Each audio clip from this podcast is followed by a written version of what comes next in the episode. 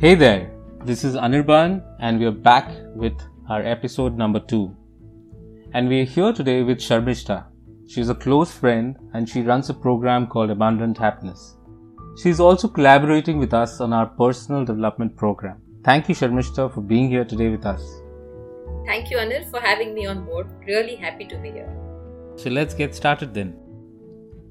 So these are times when we are all feeling a bit shaken and stirred. We are not sure where we are headed and how do we process what is going on.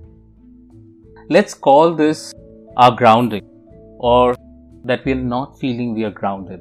It is the same as the concept in electricity where our home appliances, as you may have noticed, have a grounding node, which means if there is surge in electricity, it will protect the appliances from getting damaged.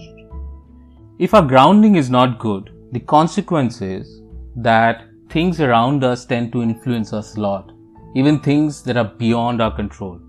Like we could feel upset about this whole coronavirus situation where we may not have any role to play. Instead, we could be spending time thinking how best we can be in the situation so that we can thrive.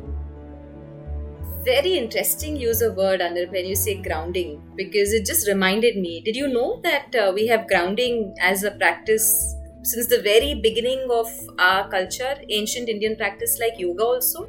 So, uh, what I interpret grounding is getting a connection back with ourselves or strengthening it, both emotionally and spiritually. And to give it a tangible uh, experience of how we can have some techniques for grounding, I think what I can recommend right now is practicing meditation and practicing gratitude. Why meditation? Because it quietens our inner chatter and it helps us listen to our inside voice. And gratitude because it raises the awareness and vibrations of goodness all around us. So, what we're really saying is we need to focus on ourselves first before we can serve others. Unwittingly, we so often forget that. That if we are alright, only then we can be useful to others. Did you guys realize we are talking more about the mind than physical selves? That is because the world starts from our mind. Exactly, Anirban. It is because our thoughts create our reality. Um, for example, remember the morning when you woke up late uh, or you stubbed your toe and you just said, Oh crap, what a pathetic day. And guess what? The day just turned out like that. And on the other hand, on a particular day when someone gave you a compliment just out of the blue, or a very good friend just calls again out of the blue, and the sun shines the brightest that day. So, do you see how our thoughts are actually creating our reality? And it is just about what kind of thoughts that we are now putting out in our world. And more importantly, are we even aware about the kind of thoughts that we're thinking? And because we are thinking, the direction in which they're taking us. Like, for example, if we closely analyze our physical exercise practice that we may have just started and what prompted us to start. We could be exercising because our friends have just started gymming, or we are concerned about how we look, or we've set an intention that we want to have a healthy body because it's likely to give us a more fulfilling life for a longer time. That defined intention for action will determine how much joy we feel with continuing with the practice. The better our intention is defined, the more likely it is expected to give us joy and the more focused we are likely to be in the practice. Oh, yes. So, talking about intention here takes me back to something that we had spoken about the last time. Remember, we spoke about the inside out approach? We could look at the world in terms of what we are uniquely good at and therefore how we can serve in these times instead of saying how unfair the world is because they do not seem to need our services at this point. This conversation about intention is really about sharpening the way we think. Sharmishta has a very interesting perspective on this. to just kind of reiterate our mind is the most powerful piece of technology that we own. And our thoughts are pure energy vibrating and attracting similar thoughts. So, the minute we are able to focus these thoughts on things that drive our passion, that give us energy, or just make us happy, which really is the inside out approach that Anirban is talking about, then we are able to attract similar thoughts and ideas. And this is the law of attraction. Remember, wherever attention goes, energy flows. Remember the time when you were thinking of calling someone and they called you? Or when you had a bad feeling about something and exactly something bad happened? Or when we wish that someone would not see the, the only parking spot on a crowded Sunday that you are eyeing from a distance and you say, I hope no one else gets it, I hope no one else gets it, and bang, somebody reaches there before you did. You know what? You just practiced the law of attraction. You attracted everything that happened or didn't. So, inside out approach only works when we get our thoughts in alignment to our intention. Did you get that? Our thoughts in alignment to our intention. Now let's get this right. In all this, we are saying that we do need to act quickly in these current evolving times.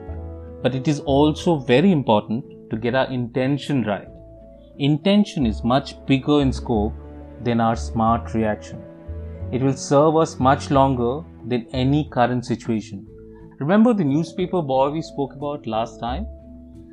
If he figures out that what he's really good at is serving people early in the morning, then all he needs to figure out is what do people need at these times early in the morning.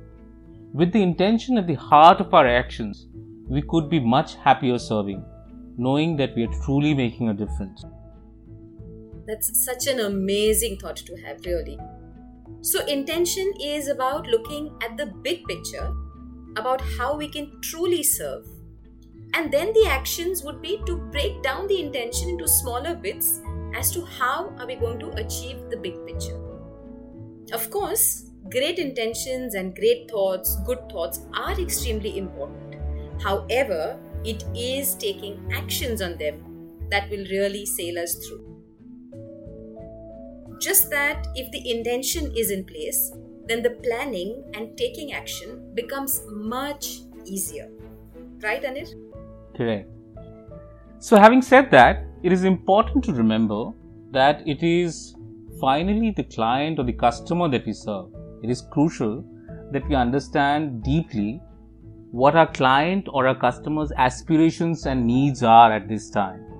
But also, it is equally important to understand that how they are affected right now and how they are managing the situation right now. That will open the window to our understanding of what they really expect and need from us. This will, while serving them, makes us compassionate without even having to try to be so. And that builds trust. And trust is what builds long term business, even without having to advertise regularly such a beautiful word it is trust. The best action and intention is actually when there is a win win out of the entire situation for both the parties. So, uh, I can genuinely care for you actually only when I truly care for myself. So, as we were discussing, the best products and services enjoyed by consumer have actually always been created by passionate people who thoroughly enjoy creating them. For example, any Apple product, Taj Hotels, a BMW car, a Sony PlayStation. In each one of these, if you you know just think about it, the creator, the person who made it, felt as much joy while creating and providing it as much as the consumer has felt while using the product. So it's a natural win-win for both. True with this, uh, we come to the end of this episode. So, just to reiterate, our thoughts create our world. So, if we align our intentions to our inside out approach, we can start creating magic. So let's take a relook at our intentions or create new ones, test them out, and do it all over again if you need to. Again, remember, every setback is an opportunity, a chance for a new beginning, a chance to start over. And don't forget to be grateful. Make sure you pay it back or pay it forward. This is Anirban from Audience Sutra with Sharmishta saying bye bye. Thank you for listening to us. Thank you very much, everyone. Have a lovely day ahead.